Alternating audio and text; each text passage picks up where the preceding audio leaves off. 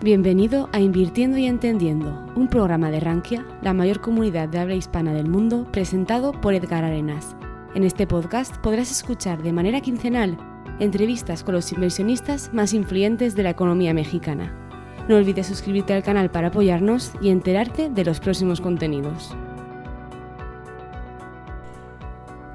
Hola, soy Edgar Arenas de Rankia México y en este decimosexto capítulo del podcast invirtiendo y entendiendo, tengo el gusto de platicar con Walter Buchanan, CFA, quien a través de una charla muy amena nos comparte cómo fue su formación académica y cómo fueron sus inicios en el mercado de valores mexicano. Walter, quien es un apasionado lector, nos lleva de la mano por las motivaciones que lo involucraron en el análisis financiero y bursátil, así como de sus primeras vivencias en áreas comerciales dentro de un intermediario en el mercado de valores. Y cómo esto fue evolucionando hasta llevarlo a ser cofundador de una firma de asesores financieros independientes con base tecnológica.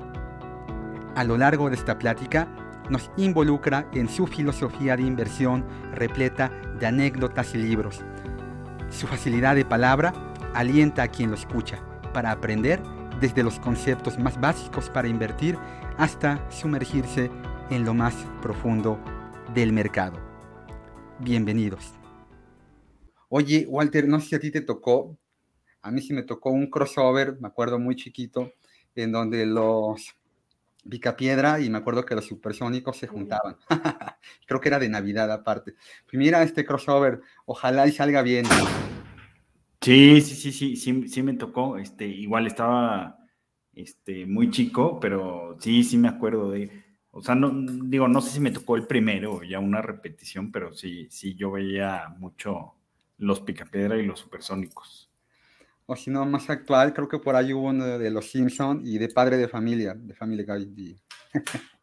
También, ah, sí, ese, nada más supe, este, la, la verdad, no, no, no lo he visto. Yo dejé de ver los Simpsons este, como en la temporada 18 por ahí, este, que creo, que cambiaron los, los guionistas, este, y, pues sigue estando bueno, pero como que ya, ya, ya no me atrapó tanto.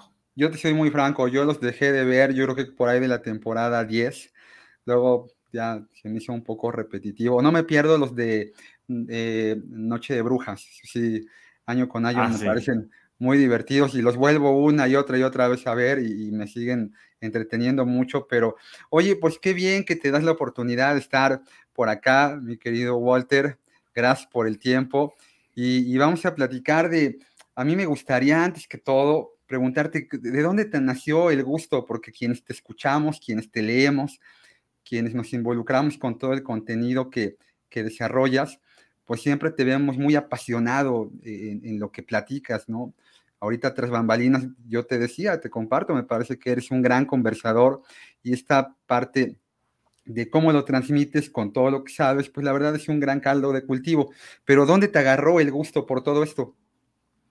Sí, pues mira, desde, o sea, pues en la, en la prepa, que pues tienes que empezar a, a, pensar más o menos a mediados, te van diciendo que, que, que vas a estudiar, creo que a mí todavía me tocaba que te hacían un examen de vocacional, que le llaman, este, que, pues eran medio malos, la verdad. pero bueno, pues ya, ya ahí más o menos nos ponían a pensar que, pues, qué íbamos a querer hacer en la vida, que qué íbamos a querer estudiar, este, obviamente sin saber que poca gente termina dedicándose a lo que estudia, este, pero eh, pues a todo esto, pues yo, yo siempre, pues siempre tuve una inclinación o sea, curiosamente, aunque ahorita eh, pues me, he decantado y me he metido mucho en el tema psicológico por, por parte de los mercados, siempre, siempre me he decantado mucho por, por los números, por las matemáticas, y pues me, me llama la atención la economía o, o las, las, finanzas. Eh, algún tiempo me, me, llamó la atención la abogacía, estudiar derecho, pero fue como breve me llama más, me llama más la atención la, parte económica y, viendo, eh, bueno, estudiando en, la prepa, pues a Keynes, este, modelos económicos, etcétera. al final me, me, decanté por finanzas porque lo veía, lo veía más práctico, lo veía como más eh, aterrizado. Eh, la, parte eh, económica pues me parecía como pues muy, muy teórica, muy abstracta. Y pues más o menos desde ahí, obviamente pues todo lo que he aprendido y el camino que, que he tomado me ha, me ha, llevado por un camino muy diferente al que yo me imaginaba, pero así empezó, más o menos, estimado Edgar.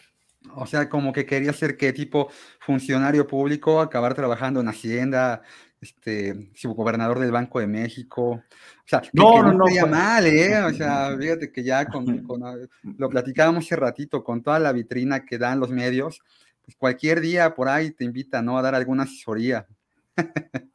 Sí, sí, no, que estaría buenísimo, este, pero, pero no, creo que, creo, creo que mi lugar está en, de, de momento en mi empresa, en la parte privada este, pero sí, o sea, me, te, digo, me llamaban la atención este, pues las teorías y los modelos económicos, eh, pero finalmente eh, me decidí por finanzas porque lo, veía más práctico y en el momento, eh, pues más o menos en, el último año de la prepa, en el momento en el que me, decanto por las finanzas, por estudiar finanzas, que terminé estudiando administración financiera porque eh, eran pocas las universidades que ofrecían la carrera de, finanzas puras, la mayoría te ofrecía administración financiera, eh, pero desde que, desde que elegí administración financiera, eh, pues desde ahí yo ya, ya tenía, digamos, planeado o ya me veía a mí trabajando en el sector bursátil, propiamente, no, no, no tanto en, en el sector público este, o, haciendo modelos económicos, sino más bien en, en pues sí, en, mercados financieros, ¿no? Aunque te digo, eh, pues uno está joven, uno está este, verde todavía eh, y, pues lo que, lo que uno sabe de, los mercados accionarios, pues es lo que ve en las películas, ¿no? Este, en, Wall Street, este, cosas de este estilo, eh, y pues uno tiene una idea completamente diferente, pero sí, ya desde, pues desde los 17 años más o menos, ya ya me interesaba a mí mucho eh, pues participar en el, en el, mercado bursátil. Oye, y eh, ya una vez que te decides en vincularte al, al, sector bursátil, el sector bursátil sigue siendo muy amplio. Hay gente muy focalizada en riesgos, hay gente, bueno, que se dedica desde muy temprana edad. La mayoría nos vamos involucrando en la parte comercial, está la parte de análisis. Ahí como que por dónde te fue llevando eh, tu vocación? Sí, pues la, parte de análisis es, como la que más llama la atención y en la que todo el mundo quiere estar y en la, y en la parte, eh, pues el manejo de, las estrategias o cobertura de empresas, que pues igual era, era lo que a mí me, llamaba la atención, ¿no? Eh, no, no, la parte comercial, pero pues como, como tú lo sabes, estimado Edgar, pues hay muchísimas más oportunidades en la, en la parte comercial que en las partes de manejo de producto y en las partes de análisis. Estamos hablando que en una casa de bolsa que tenga 300 empleados, este, pues eh, el departamento de análisis pues, van a ser de 5 a 10 personas y los manejadores de fondos más o menos eh, del mismo tamaño, 5 a 10 personas. Eh, y de, o sea, le estamos quitando 20 de los 280 que quedan, pues más o menos la mitad van a ser personal comercial, ¿no? Entonces, eh, naturalmente, pues había más oportunidades en el sector comercial y yo me acuerdo mucho que eh, veía muchísimas vacantes porque yo, yo quería, o sea, yo quería terminar la carrera y quería eh, irme a la Ciudad de México a vivir y a trabajar y me acuerdo que veía muchas, muchas vacantes laborales, estoy hablando, este, 2000, pues, principios de, de 2008, antes de que terminara la carrera, yo terminé en 2009 eh, y pedían, o sea, te pedían, supuestamente te pedían la, figura 3 y buen inglés. Eh, y había muchas, muchas vacantes. Eh, y, pues bueno, yo que estaba este, interesado, pues dije, bueno, pues si, si hay oportunidad en el área comercial, pues empezamos de este lado. Termino la carrera en 2009 eh, no me integré de inmediato al, sector bursátil, eh, me integro al negocio familiar eh, con mi papá. Estuve un par de años. Mi papá tiene una tienda de deportes que ahorita pues ya es administrada por mi hermano. Eh, fue de las primeras tiendas de deportes en Aguascalientes, que es de donde soy. Eh, pero bueno, después de estar un, tiempo en el negocio familiar, pues decidí que eh, pues quería volverlo a intentar en, o intentarlo realmente en, el mundo bursátil. Y, pues bueno, ya había pasado la, gran crisis financiera de 2008, que a mí me tocó pues vivirla como universitario, pero pues como muy de lejos, insisto, pues estamos jóvenes, no estamos tan enterados de lo que sucede en el mundo real. Este, pero pues e, el, resultado de eso fue que ya cuando me pongo a, buscar eh, trabajo eh, a finales de 2010, principios de 2011, pues todas esas vacantes que yo había visto, este, pues ya no estaban, ¿no? Porque pues el sector estaba eh, lastimado, la confianza de los clientes pues también estaba lastimada, eh, había sido una situación eh, complicada, este, que te digo, o sea, mi experiencia hubiera sido otra si me hubiera tocado vivirla de primera mano trabajando. Pero bueno, duré un año buscando trabajo mientras seguía en el, negocio en el negocio familiar y, hasta, pues sí, hasta después de, aproximadamente un año, este, a finales de 2011, pues por fin eh, se abrió una oportunidad en, Vector Casa de Bolsa en Aguascalientes, en la parte comercial, como promotor, como asesor eh, patrimonial. Eh, me entrevistaron los, los directores, pues hice clic con, el director de el director regional, con el, uno de los subdirectores de Aguascalientes y, me, y entré en un programa de trainees, ¿no? En, en Vector Casa de Bolsa. Oye, y entras a la parte comercial. No, no era tal vez lo que, lo que tú tenías como vocación, porque la vocación del, vendedor ¿no? está muy mitificado, ¿no? Ahorita que me hablabas de, esta idea que el, sector bursátil ¿no? le aporta a, la población, es que el corredor de bolsa es bueno para el trago, es bueno para las mujeres, ¿no? es bueno para el relajo, ¿no? Pero pues, la verdad es que independientemente de que cada persona es diferente, yo creo que en México esta concepción muy hollywoodizada de lo que vimos en, las películas, ¿no? Todo el mundo quería ser cuando yo este, entré a trabajar a, la primera casa de bolsa que, fue Finamex, todo el mundo quería ser Body Fox, ¿no? Entonces, pero, pero pues no, no, no era, no, no, no era así. Eh, cuando tú entras a la parte comercial, te encuentras con que es ventas, ¿no? Y el vendedor es muy vocacional, o sea, hay que tener esta vocación del servicio del vendedor, algunos la vamos descubriendo y nos vamos formando a lo largo del tiempo, algunos ya lo traen nato, ¿no? Esta parte del ser bueno para vender y el que es bueno para vender una cosa generalmente bueno para vender prácticamente todo, ¿no? Y me acuerdo de la parte donde eh, en el lobo de Wall Street, allí en, la cena que están teniendo, están como en un café, este, Leonardo DiCaprio le, dice a todos, véndeme este lápiz, ¿te acuerdas? ¿No? Sí, bueno, sí, claro. Eh, ajá, no, es una, una escena pues, muy, muy clásica, ya se volvió. Este, ¿A ti te gustaba vender? Eh, sí, pero no, no cualquier cosa. O sea, me gustaba eh, pues vender el servicio de, de, asesoría, porque la realidad es que en la casa de bolsa nos daban bastante libertad para trabajar. Eh, uno podía eh, escoger los, los productos del de, área de fondos. Eh, en ese tiempo no había área de asset management, era área de fondos, o los productos del área de gestión de inversiones, o bien uno podía pues dirigir y manejar a sus clientes, ¿no? Con, con los conocimientos que uno tuviera. y la verdad es que me, pues sí, siempre, como dices, pues hay vendedores que son natos y, quien te sabe vender, quien es buen vendedor pues, te puede vender cualquier cosa. La realidad es que yo no soy un vendedor nato, pero siempre me ha gustado el, tema de eh, las inversiones, siempre me ha gustado el tema de, manejo de portafolios eh, y pues esto era algo que, que sí, pues me gustaba y me gusta vender, ¿no? Obviamente, eh, pues al ser un intangible y al haber muchísimos mitos alrededor de esto, este, y pues muchísimas cosas que eh, pues la gente pues, a veces piensa que la renta fija paga muy poquito, etcétera, muchas cosas, pues es un producto es un servicio eh, complejo de, vender, ¿no? De la, de la forma adecuada, eh, por decirlo de, alguna forma. Eh, pero sí, la verdad es que fui aprendiendo mucho, pues sobre todo trato con la gente, trato con las personas, pues las ideas preconcebidas que ellos tienen.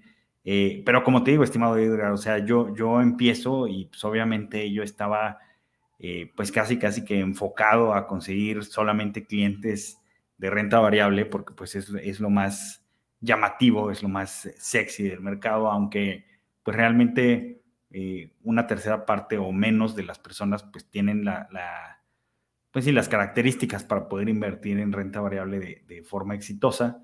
Este, y, ya con, con, con, el tiempo, pues además de aprender de, de, trato de la gente y trato con el cliente, pues también fue aprendiendo muchísimo sobre portafolios. Tuve, tuve mi época este, que, me interesó mucho el trading, que fue una época afortunadamente corta, eh, y pues después me, fui, pues me fui empapando más en, lo que es el asset allocation, el manejo de portafolios, este, en, los mercados de, bonos, que pues también se puede agregar mucho valor eh, por ahí. Oye, todos creo que pasamos por esa misma curva formativa. Cuando nos involucramos en el mercado, todos eh, nos creemos, nos solemos creer más listos que, el mercado, ¿no? Es, común, ¿no? Yo creo que hay dos momentos en, los que suele ser haber un, peligro, eh, que es eh, cuando nos vamos involucrando, necesitamos aprender mucho, y luego cuando ya llevamos un buen rato en esto, pues creemos que sabemos un poco más que todos, ¿no? Y, bueno, pues en esta parte, en el punto donde te ibas formando, te da por hacer trading, eh, ¿cuál consideras tal vez que fue tu, mayor, tu, mayor desacierto? ¿Hay que alguna operación, algún título, algo que hayas dicho, híjole, si yo podía regresar el tiempo, ahí yo habría hecho esto diferente? Fíjate que afortunadamente nunca tuve alguna eh, operación eh, muy catastrófica en el, en el corto periodo de trading, porque pues afortunadamente, para bien o para mal, lo, lo hacía con prudencia, pero sí algo, algo que eh, evidentemente eh, pues me, costó a mi trabajo, porque pues también pues manejaba lo poco que tenía, empecé, empecé a operar mucho estos, estos ETFs apalancados triples, este, obviamente, pues como yo sabía la, pues sí, la amplificación sobre ganancias y sobre pérdidas, eh, pues lo, hacía de una forma eh, prudente, entre, entre comillas, ahorita digo por qué, eh, y lo hacía con, con pues limitando el riesgo con stop loss, ¿no? Este, ¿Cuál fue el problema con eso?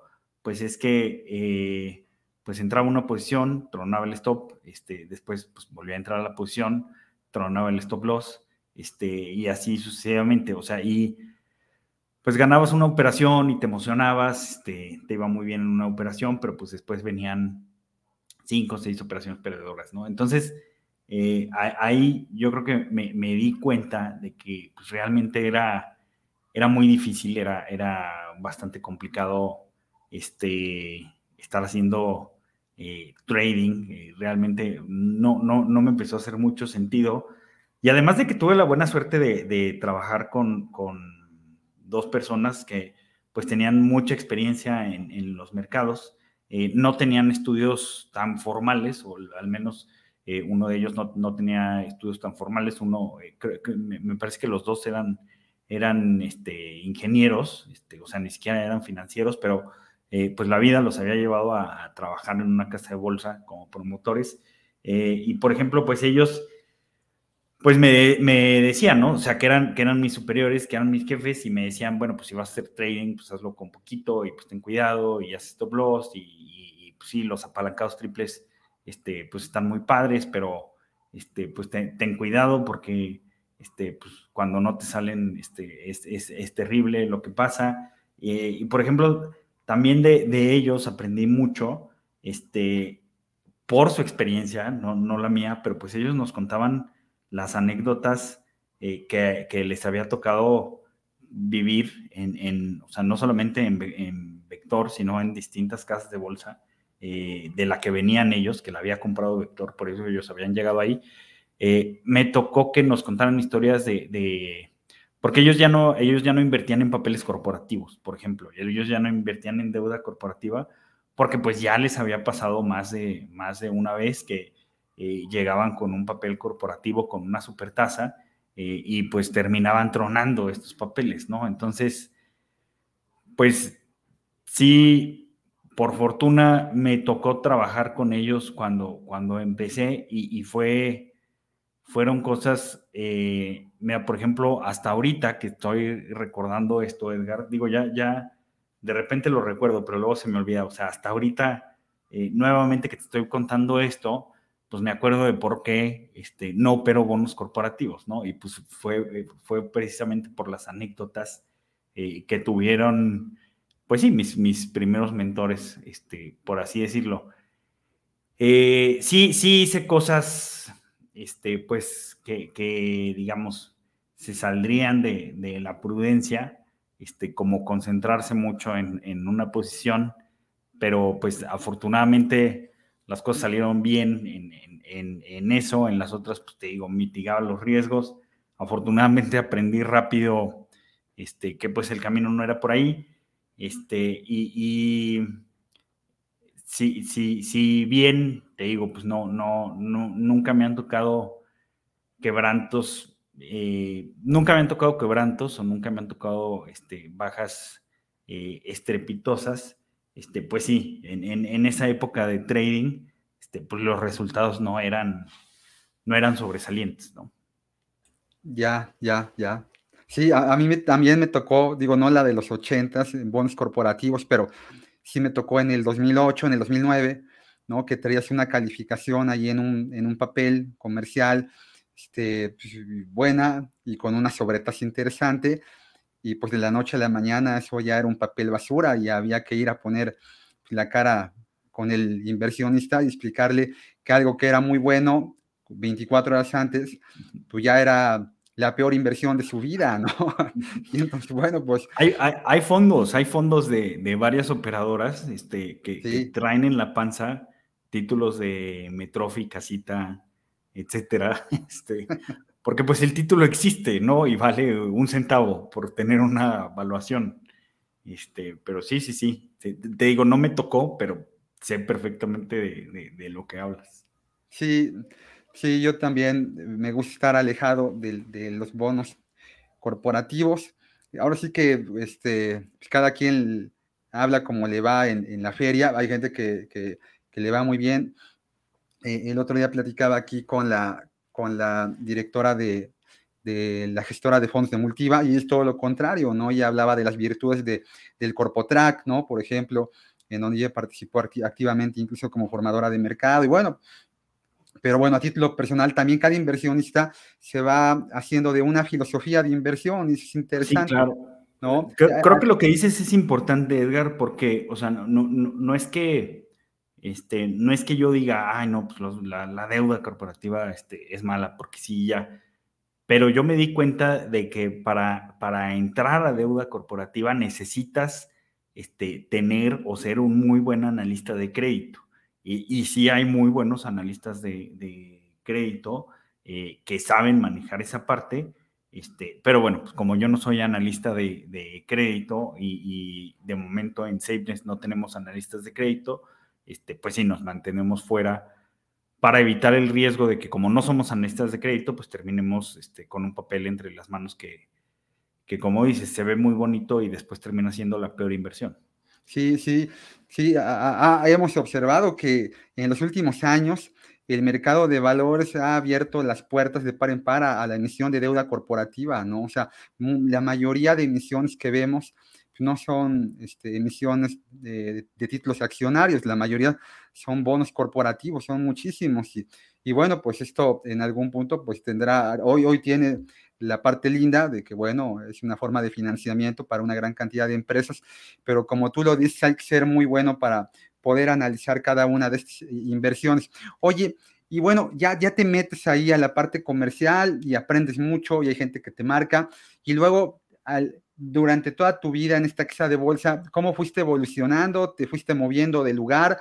¿Acabaste en el mismo lugar de donde empezaste? ¿Qué, ¿Cómo fue?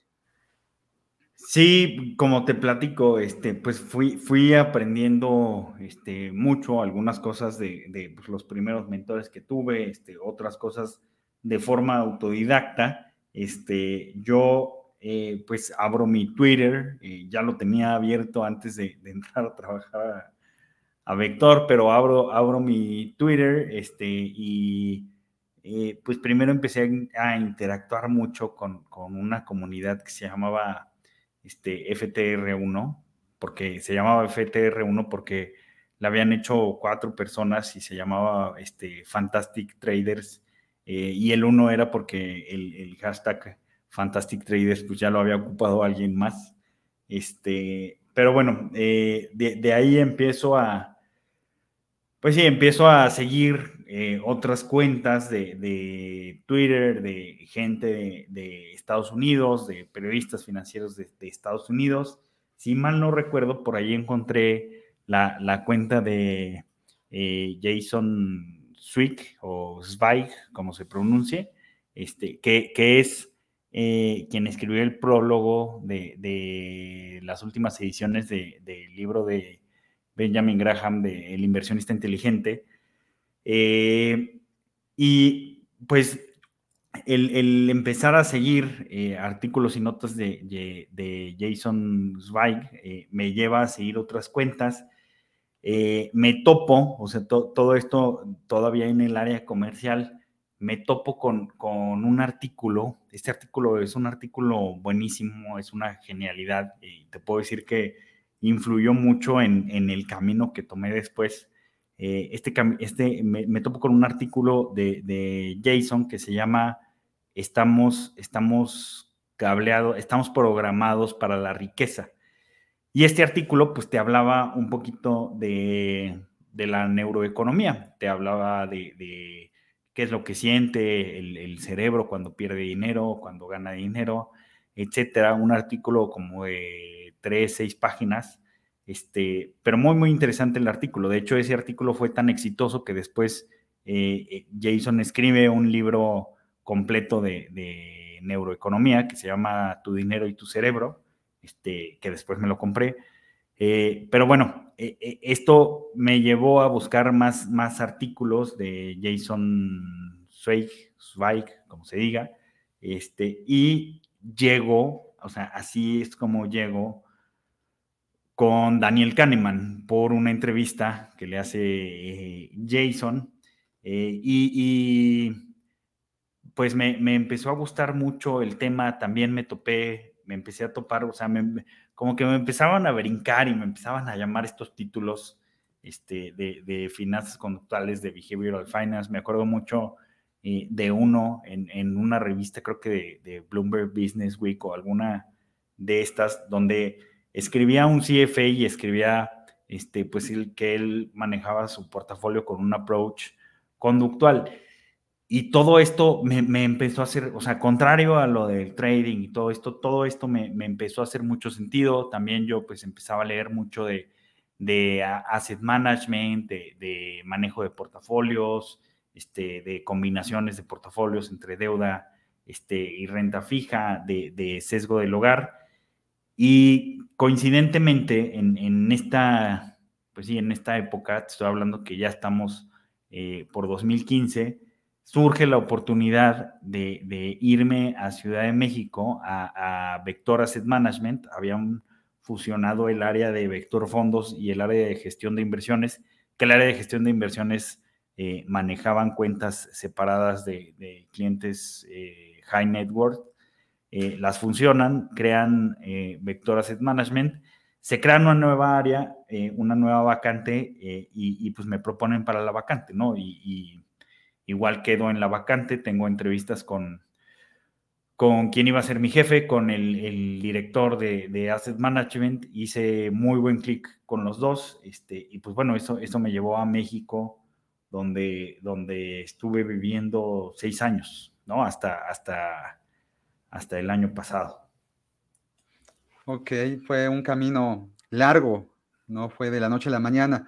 para la gente que nos está viendo y escuchando, pues que entiendan que este negocio es una carrera de resistencia, no es una carrera de velocidad, ¿no? No es lo que hemos visto en Twitter en el último par de años y medio, ¿no? De vuélvete millonario, ¿no? Seguido por ahí. Sí, no, para nada. Nos, nos encontrábamos el tweet de compra una acción de, de, lo que sea, Facebook, Tesla, y obtén un segundo salario, ¿te acuerdas, no?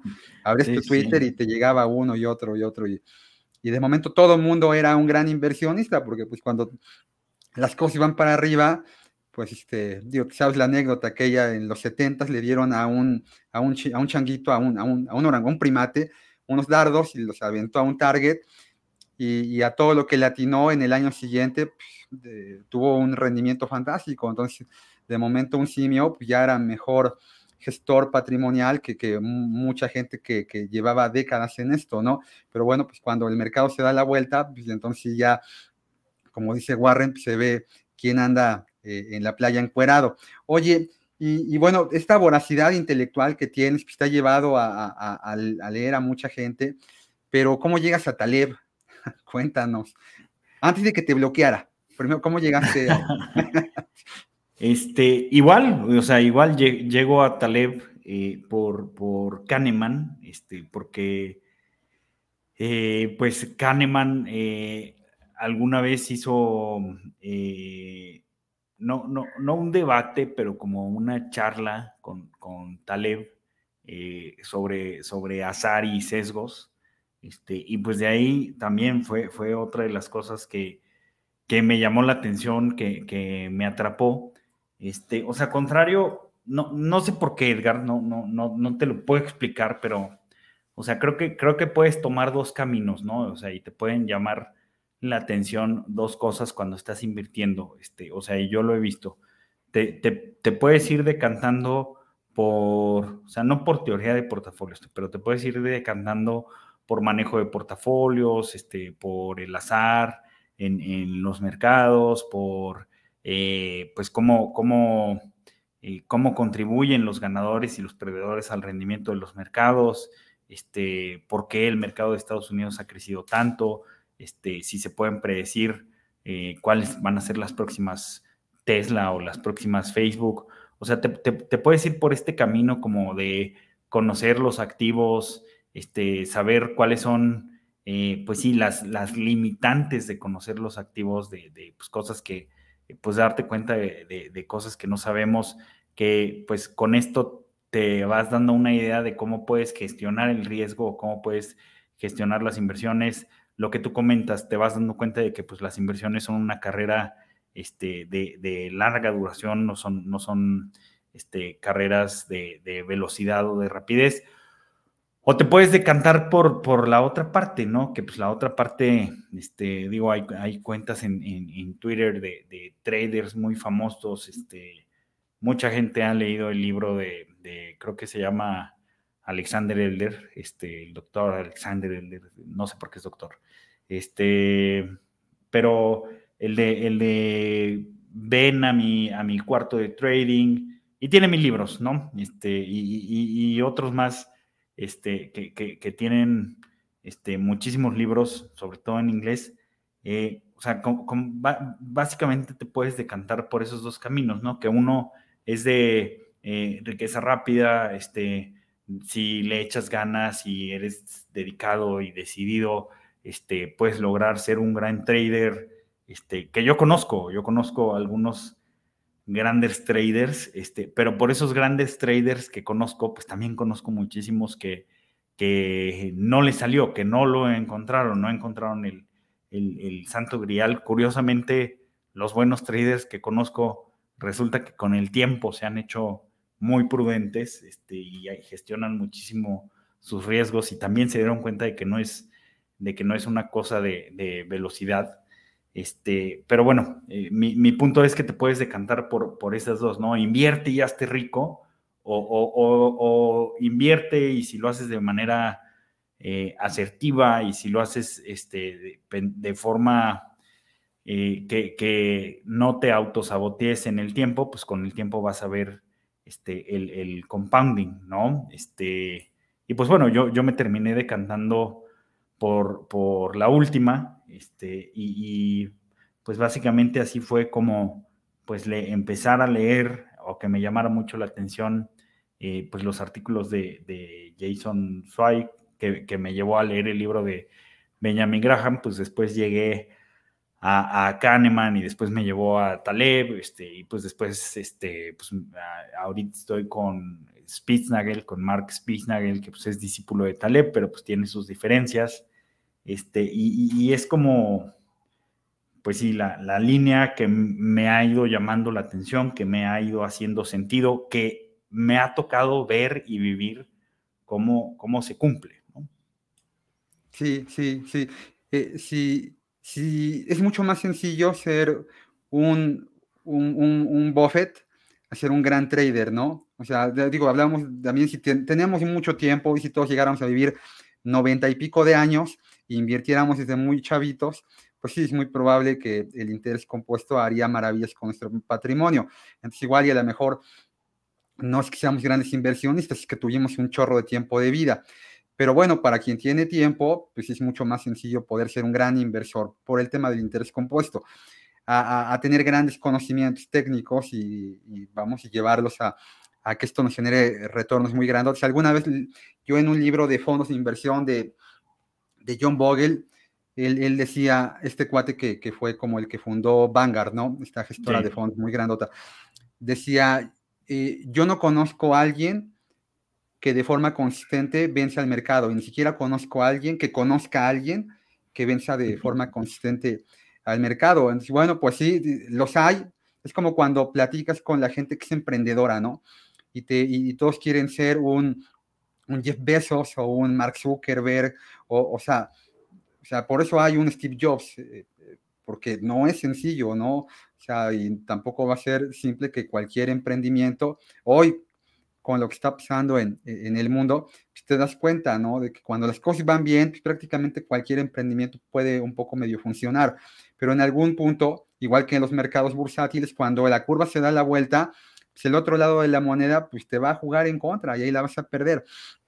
Y hablando de emprendimiento, pues tú ya tenías una, una, una vida un poco hecha, o sea, al trabajar para una empresa, pues ya te garantiza tú, ¿no? tu, tu salario, prestaciones, este, y bueno, pues estar en la zona de confort del sistema financiero, pues me parece, está bien, ¿no? Es, es, un buen lugar para trabajar. Y de momento te aventuras a tener tu forma, tu propia firma de asesoría financiera. ¿Qué te motivó a eso, Walter? ¿Cómo fue? Sí, fíjate que, digo, para dar un poco de contexto, en, en, Vector Asset Management conozco a Arturo Romero, que él fue quien empezó eh, SaveNest, este, y a los dos nos llamaban mucho la atención pues, las tendencias tecnológicas que estaban sucediendo en, en Estados Unidos, o sea, los robo-advisors empezaban su auge, empezaban su, su boom, bueno, ya tenían, pero pocos años, este, dos, tres años eh, con un boom.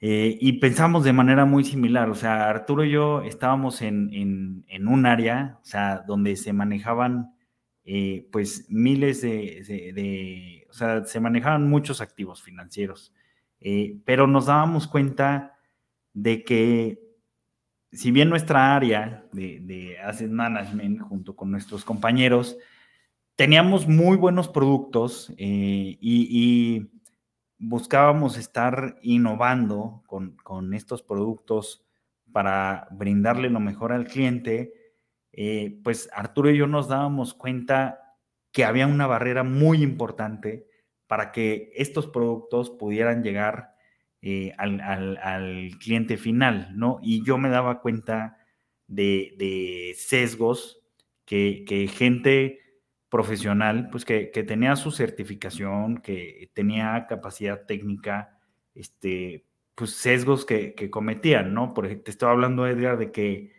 es muy común, muy común que a las áreas de producto, a las áreas de, estrategias o de fondos, este, les hablen eh, el área comercial y les diga, oye, ¿cuál es el fondo que, que pagó más el año pasado?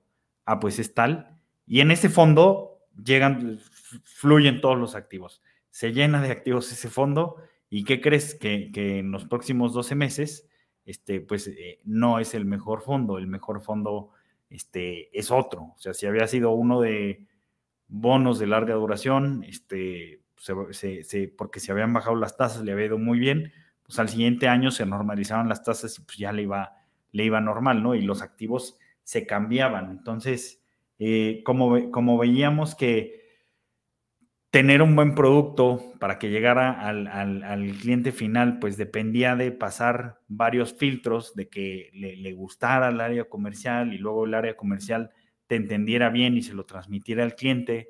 Este, y, también, eh, pues la verdad, por, por pues sí, las, por políticas de, empresa, pues obviamente nadie es hermana de la caridad.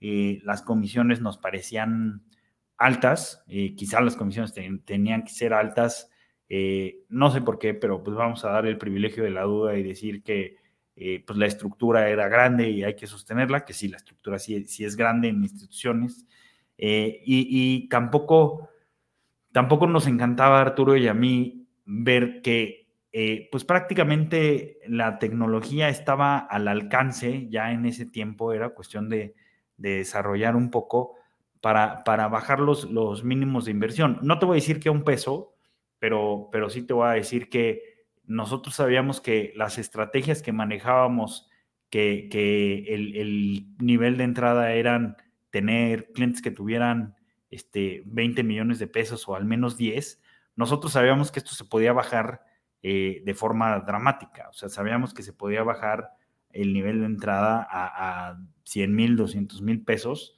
este, teniendo la misma, sin, sin sacrificar calidad, ¿no? Entonces, bueno, por, por todo esto, eh, Arturo, Arturo sale de, de, Vector en 2018, tramita, tramita el permiso para, para que SafeNest sea un asesor en inversiones independiente. Eh, ya eh, seguimos en contacto ese tiempo. Eh, ya, que, ya que Arturo consigue la, autorización, este, pues ya me, invita formalmente a subirme al proyecto y pues te digo, como, como me hacía muchísimo sentido y pues los dos pensamos de forma muy similar en cómo se le puede agregar valor al cliente y cuál es el verdadero problema de, invertir, que si quieres ahorita te, comento cuál es el que creo yo que es el verdadero problema de invertir, pues por eso, por eso nos animamos a, pues sí, a, emprender nuestro proyecto junto con Manuel, eh, que Manuel Borges es un, eh, es nuestro, Manuel Borges es ingeniero de software y él nos ayudó a construir la plataforma, él fue quien, quien nos ayudó construir la tecnología para, para ir logrando la visión que tenemos. Eh, pues por, por, todo esto nos hizo sentido eh, y quizá, quizá pecamos de overconfidence, ahorita te, digo por qué, y pues nos lanzamos a, hacer este proyecto donde el cliente pudiera tener acceso a, un servicio de inversión eh, directo con los manejadores de, los fondos quitando fricciones y barreras, tratando de quitar fricciones y barreras para que pudiera tener eh, pues lo mejor de lo mejor, ¿no? el, manejo de, dinero para que sea rentable generalmente tiene que, conllevar volúmenes importantes, ¿no? Entonces una, una firma grandota, un grupo financiero que tiene muchos clientes chiquitos, bueno, pues todo lo demás lo, soporta. Pero en el caso de un asesor financiero independiente, pues tal vez muchos clientes pequeños no, no, no dan, ¿no? Sino más bien lo que busca son clientes muy grandes, ¿cierto? Sí, e, eso, eso es lo que, lo que buscan los, los, los asesores eh, independientes eh, eh, tradicionales, digamos, los que, los que ya tenían tiempo operando.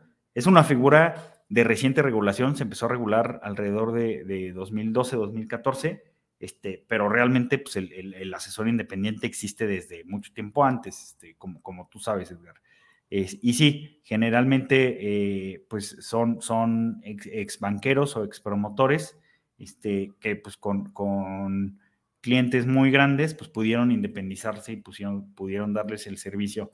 Eh, el caso de nosotros, eh, pues fue pensando en, poder dar este servicio a más personas y no solo, y no solo a, unos pocos clientes grandes o, únicamente a una familia, sino porque eh, nosotros creemos que el, manejo y la asesoría que, que, estamos ofreciendo, pues se puede ofrecer a, muchas más personas para que estén bien asesoradas, ¿no? Entonces, realmente, digo, tenemos clientes de todo, este, pero, pero pues sí, sí, sí tenemos, eh, pues, clientes desde que tienen 100 mil pesos con nosotros a clientes que tienen, pues, muchísimos activos, ¿no? Fíjate que hace, yo creo que como una década, me invitaron a una plática y, en esa charla la mayoría éramos promotores y, bueno, pues íbamos porque queríamos saber un poquito qué decía esta firma norteamericana del mercado y, ya sabes, ¿no? Este, te, te dan de, te dan algún trago, ¿no? Te llevan algún canapé rico y todo así, buen networking. Y el último expositor, Walter, era un cuate que era matemático, no se me olvida. Y entonces empezó a hablar de algoritmos y pues, pues hace una década pues, vivíamos un poco alejados de esto que a lo mejor ya hoy es un, eh, tema del día a día en el sector.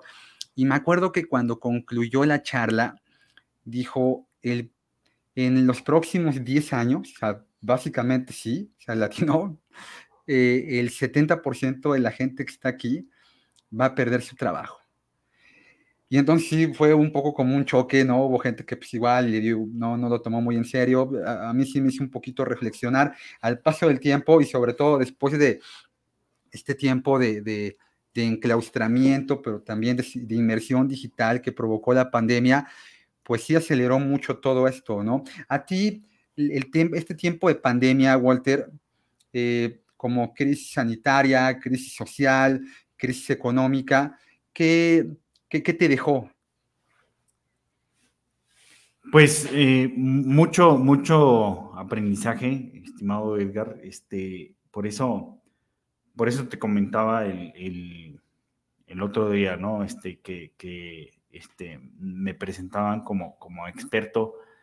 O sea, pues no me gusta, ¿no? Porque pues cada, cada año que pasa, pues aprendo algo nuevo. O sea, lo que nos pasó en la pandemia, este, pues, e, e, eran cosas que no nos imaginábamos, ¿no? O sea, nadie se imaginaba que, iban a pagar la economía, nadie se imaginaba eh, eh, o, no le dábamos la importancia a, eh, el, tema de socializar con nuestros amigos, con nuestras familias, porque pues lo dábamos por sentado, ¿no? Este, o sea, el que no lo hacía, pues decíamos, bueno, pues es porque quiere estar encerrado en su casa y ya.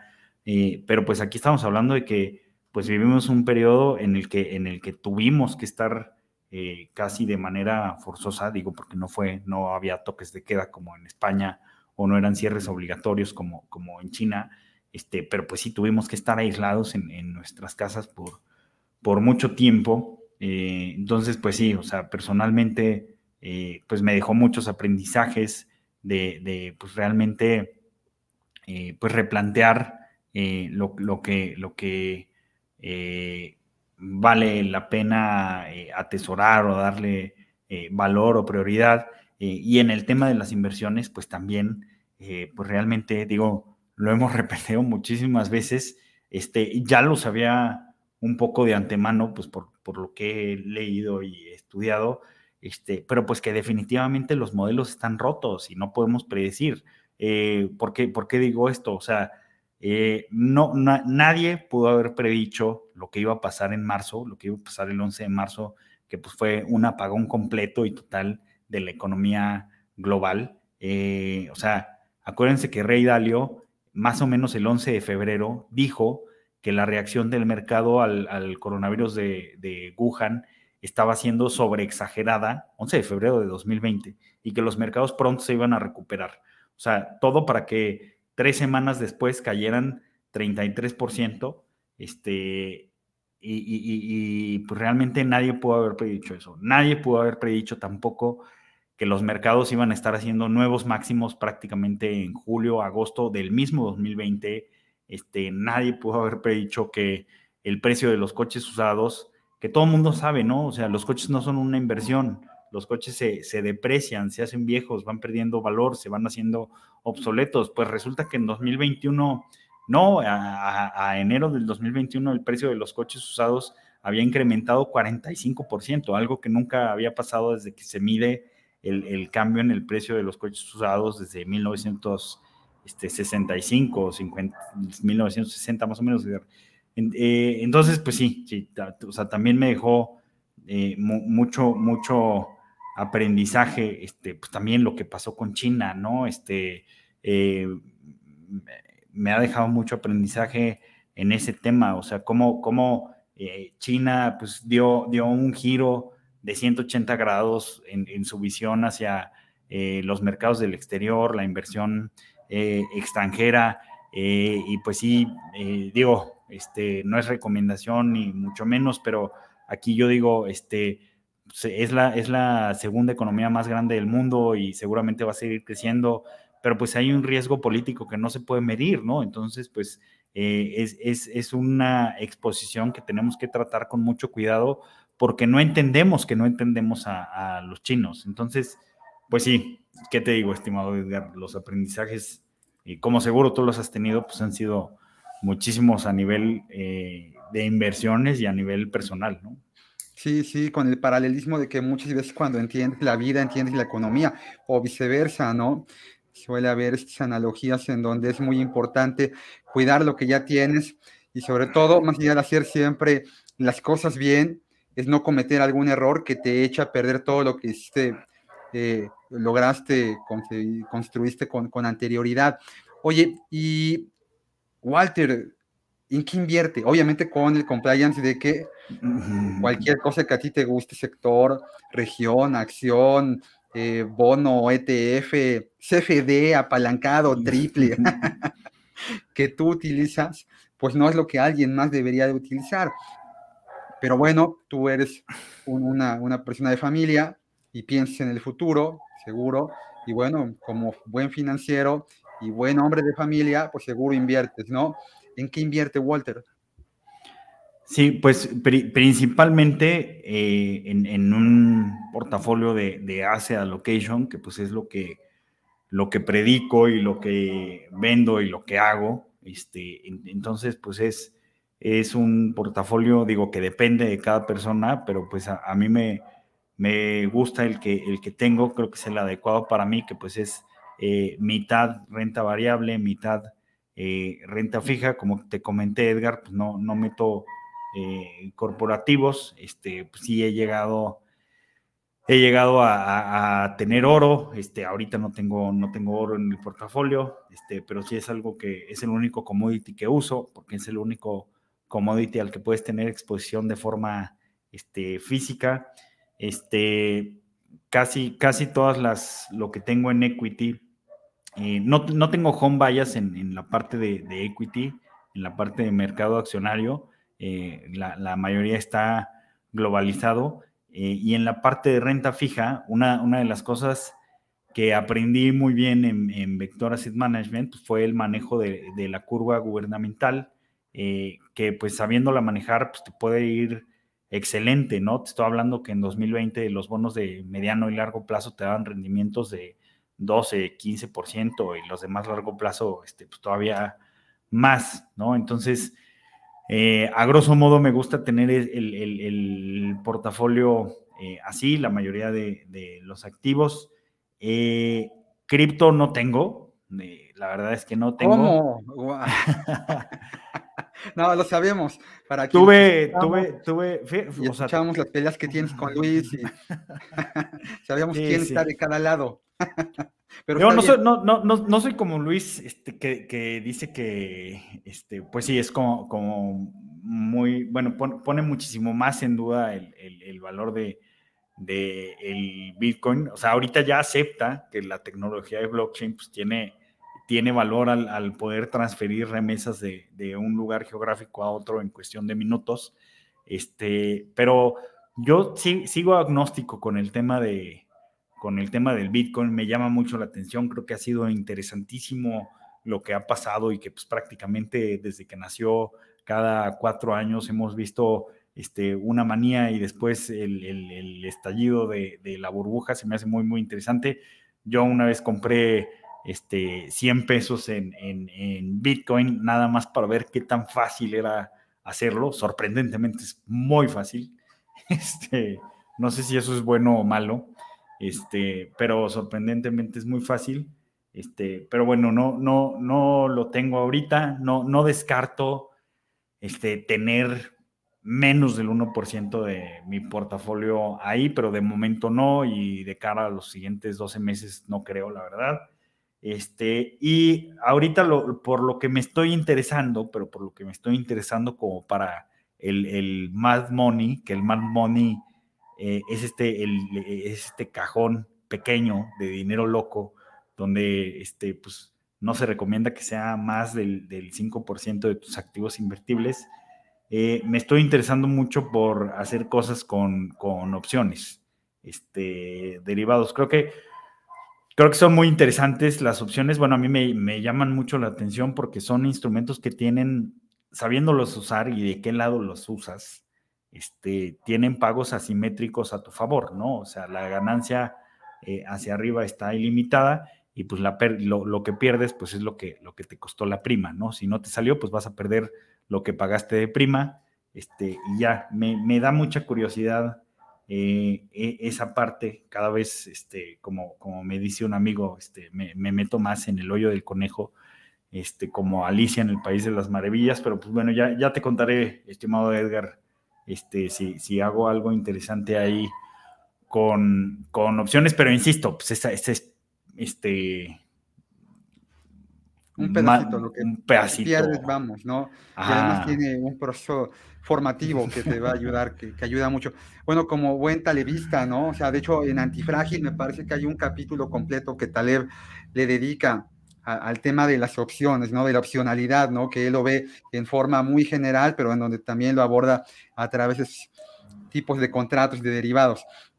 Oye, Walter, y a lo largo de toda esta curva formativa que has tenido, eh, dime, dime tres libros que, te hayan marcado como persona. Primero como persona y tres que te hayan marcado como, como inversionista.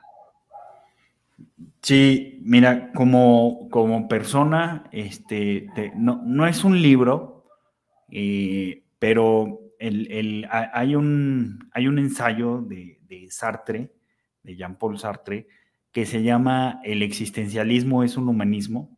Este es un ensayo, no recuerdo si es de 20 o de 40 páginas, o sea, no es muy largo, pero ese ensayo sí me, marcó, es, algo de lo que tengo eh, muy presente. Eh, otro, este, el, libro de Eric Fromm, eh, el de Miedo a la Libertad, también me, me influyó muchísimo eh, y, te voy a dar otros, otros dos, porque los leí al mismo tiempo y tratan más o menos de, lo mismo. El de, creo que es Fernando Sabater, este, este libro que te lo ponen en la, en la prepa, El Ética para Amador. ok. Este, sí, es de Fernando Sabater. Este, la verdad es que me gustó mucho. Este, y, nos pusieron otro en la prepa, a los 18 años, que se llama Ética sin disfraces. Este, ese, ni siquiera me acuerdo quién es el autor, me acuerdo de la portada. Lo investigamos eh, y lo ponemos ahí en la descripción. Sí, mira, ahorita, ahorita te lo digo, este, es de Javier Prado Galán. Eh, esos, esos tres libros este, y otros de, de, Sartre, este, te puedo decir que, me han marcado también de, Eric Fromm, como que hubo, en mi juventud me, me incliné mucho Eres hacia un existencialista. existencialista, sí, así es, así es, este, digo, ya no tanto, pero, porque luego Sartre, ese, ese del existencialismo es muy, es muy, es un humanismo es en un tono muy positivo, pero ya después lo, el, existencialismo de Sartre se vuelve un poco más oscuro, entonces... Sí, ahí sí te este, metes ah. en, el, en el hoyo del conejo. Eh, sí, sí, No tiene fondo. Y no tiene fondo, sí, entonces me, quedé con lo positivo de eso, este, me, pasé a From después Este, y pues bueno, y, libros en lo, en lo profesional, este, pues realmente, eh, pues los de Taleb, obviamente, este, el, el, de Engañados por el Azar, o sea, y les puedo decir que también me impactó de forma personal, pero el, el primer libro de Taleb, el de Engañados por el Azar, eh, Fooled by Randomness, que en español lo traducen como Existe la Suerte, eh, ese libro, pues sí, la, la verdad es que eh, me marcó mucho. Eh, otro libro que, que, leí antes del de, Taleb, o sea, que, que, yo digo que este, pues esos dos son, son la Biblia, es justamente el libro de, de Kahneman, el de Pensar rápido, eh, Pensar despacio. Eh, y, pues bueno, y, otro libro también, el, el, libro, miren, lo voy a decir con, con, la, con el disclaimer o con la, la nota precautoria el libro de Benjamin Graham, El inversionista inteligente, también es un, es un muy, muy buen libro, es un gran libro, donde, si mal no recuerdo, la primera parte, o sea, y creo que el capítulo 8 que habla de Mr. Market, el mercado, eh, o sea, la, aportación que hace es grandísima, es valiosísima. Eh, después trae como la metodología y las fórmulas que Graham usaba para buscar buenas empresas, este, buscar eh, que tuvieran empresas que tuvieran el moat, eh, que tuvieran un valor intrínseco mayor, etcétera. Eh, yo no lo sabía hasta, hasta hace tiempo. Eh, no, realmente nunca llegué a utilizar como las, las, las fórmulas que, que, trae Graham, porque pues so, son de 1968, creo. Este, y pues no, no, la, la, realidad es que a esa parte no, o sea, informativamente sí es útil, pero prácticamente no, no le encontré mucha utilidad. Este, y hasta después supe por qué. O sea, no, no, no es porque este, pues no funcionara el método de, de Graham. Eh, Graham cada año, cada edición, mientras estuvo vivo, estuvo actualizando esta segunda parte del libro donde habla de cómo él analizaba empresas y en qué es lo que él se fijaba. Eh, cada año lo actualizaba, porque, o cada edición, porque él se daba cuenta que lo, que lo que usaba, pues después ya no funcionaba. Entonces tenía que buscar nuevos métodos para encontrar eh, empresas que, tuvieran un, una evaluación interesante para él.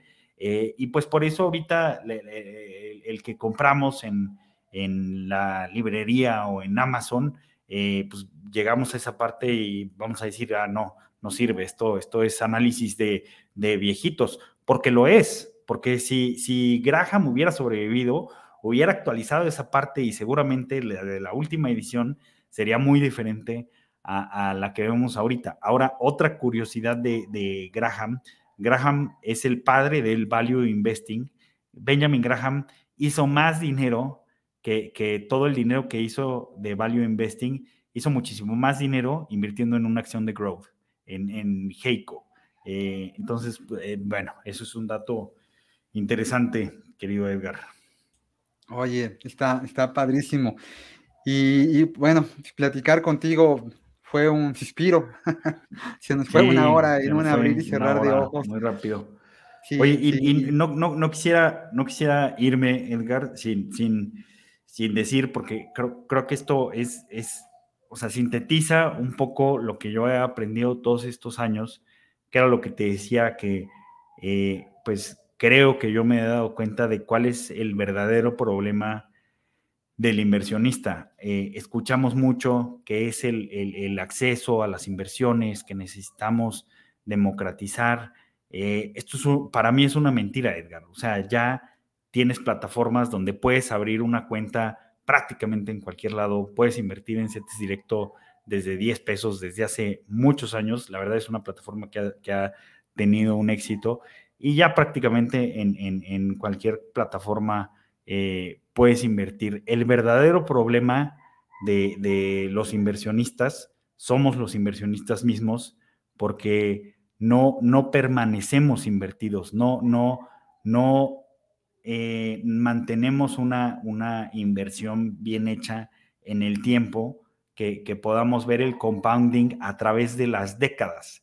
Eh, entramos al mercado cuando sube, baja, perdemos dinero, nos asustamos, nos salimos, muchos no regresan eh, hasta que en la siguiente eh, burbuja o en la siguiente expansión, eh, pues vuelva, nos vuelvan a, llamar los animal spirits de, la avaricia y pues otra vez la gente termina cometiendo el mismo error una y otra vez. Estados Unidos es el país donde hay más acceso a las inversiones, es muy fácil abrir una cuenta de inversión, el 60% de la población, por ciento de la población invierte.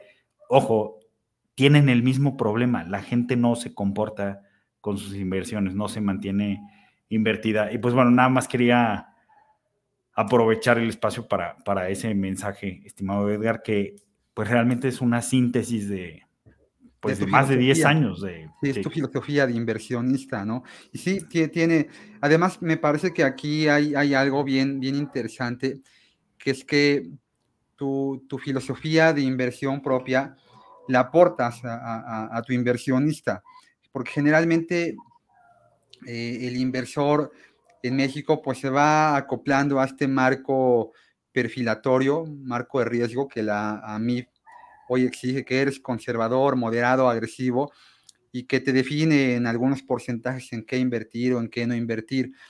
Pero, pero hay poca gente que, que tenga una filosofía propia de inversión y generalmente la filosofía del inversionista es que el que se equivoca es el, o, eh, lo que está mal es el mercado, cuando es, es cierto lo que mencionas. El mayor el mayor eh, enemigo del inversionista no es el mercado, es el propio inversionista, ¿no? Entonces, bueno, el tener una filosofía propia pues, ayuda mucho a diluir este componente que en el tiempo te puede producir retornos, pero también es muy sencillo que te produzca, que te produzca eh, pérdidas, ¿no? Cuando tú tienes una filosofía, para lo que sea en la vida, ¿eh? Este, podrás estar bien o podrás estar mal, pero cuando tú te apegas un poco como lo que Taleb dice y hace, ¿no? En la parte de skin in the game, ¿no? Cuando tú, para ti mismo, en correspondencia con tu dinámica de vida, de pensamiento, lo transmites a lo que haces con la gente que te rodeas, ¿no? En nuestro caso, nuestros clientes, pues hay un componente ahí importante, ¿no? Que es que yo vivo, yo invierto, y como yo vivo e invierto, te aporto que vivas e inviertas, ¿no? Y esto es muy padre, ¿no? Rodearte de gente que tiene esta, esta filosofía como, como tú la tienes, Walter. Oye, ¿dónde te encuentra la gente, ¿no? La gente que quiera animarse a, buscarte para que le gestiones dinero, para que, para que te lea, para que te escuche también, ¿no? obviamente escuchan un capítulo del podcast de Rankia y luego ya se van al de Money Talks. y así. Claro. ¿Dónde te encuentran? Eh, sí, miren, en, Twitter estoy como Walter Buchanan C. Buchanan se escribe con CH eh, y, lleva N al final. Este, o sea, B de bueno, U de U, C de casa, H, A, N, A, N. Eh, Walter Buchanan C. En Twitter también pueden entrar a la página de, de SaveNest, www.sa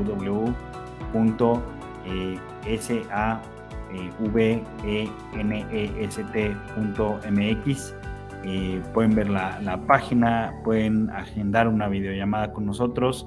Eh, como, como dice Edgar, este, hay que escuchar eh, todas las semanas o, cada que salga capítulos estreno el, podcast de, de, Rankia, el podcast de, Edgar y Monic Talks también.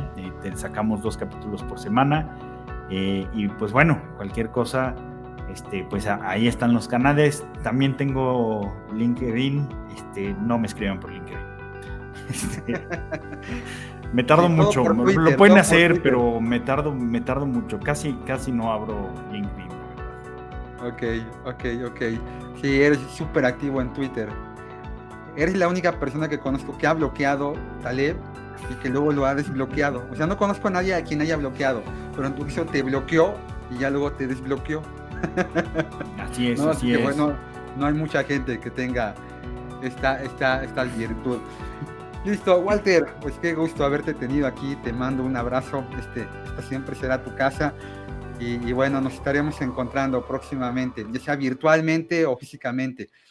Este, físicamente. Esperemos si nos vamos físicamente pronto. Este, y, pues nada, Edgar, mil gracias por invitarme y te mando un abrazo de regreso. Vale, cuídate mucho. Muy bien, esto ha sido eh, un capítulo más del podcast Invirtiendo y Entendiendo. Ojalá les haya gustado. Denle un pulgarcito para arriba y pueden encontrarnos en www.rankia.mx. Así que bueno, estamos aquí y nos volveremos a encontrar. Hasta pronto. No olvides suscribirte al canal para apoyarnos y enterarte de los próximos contenidos.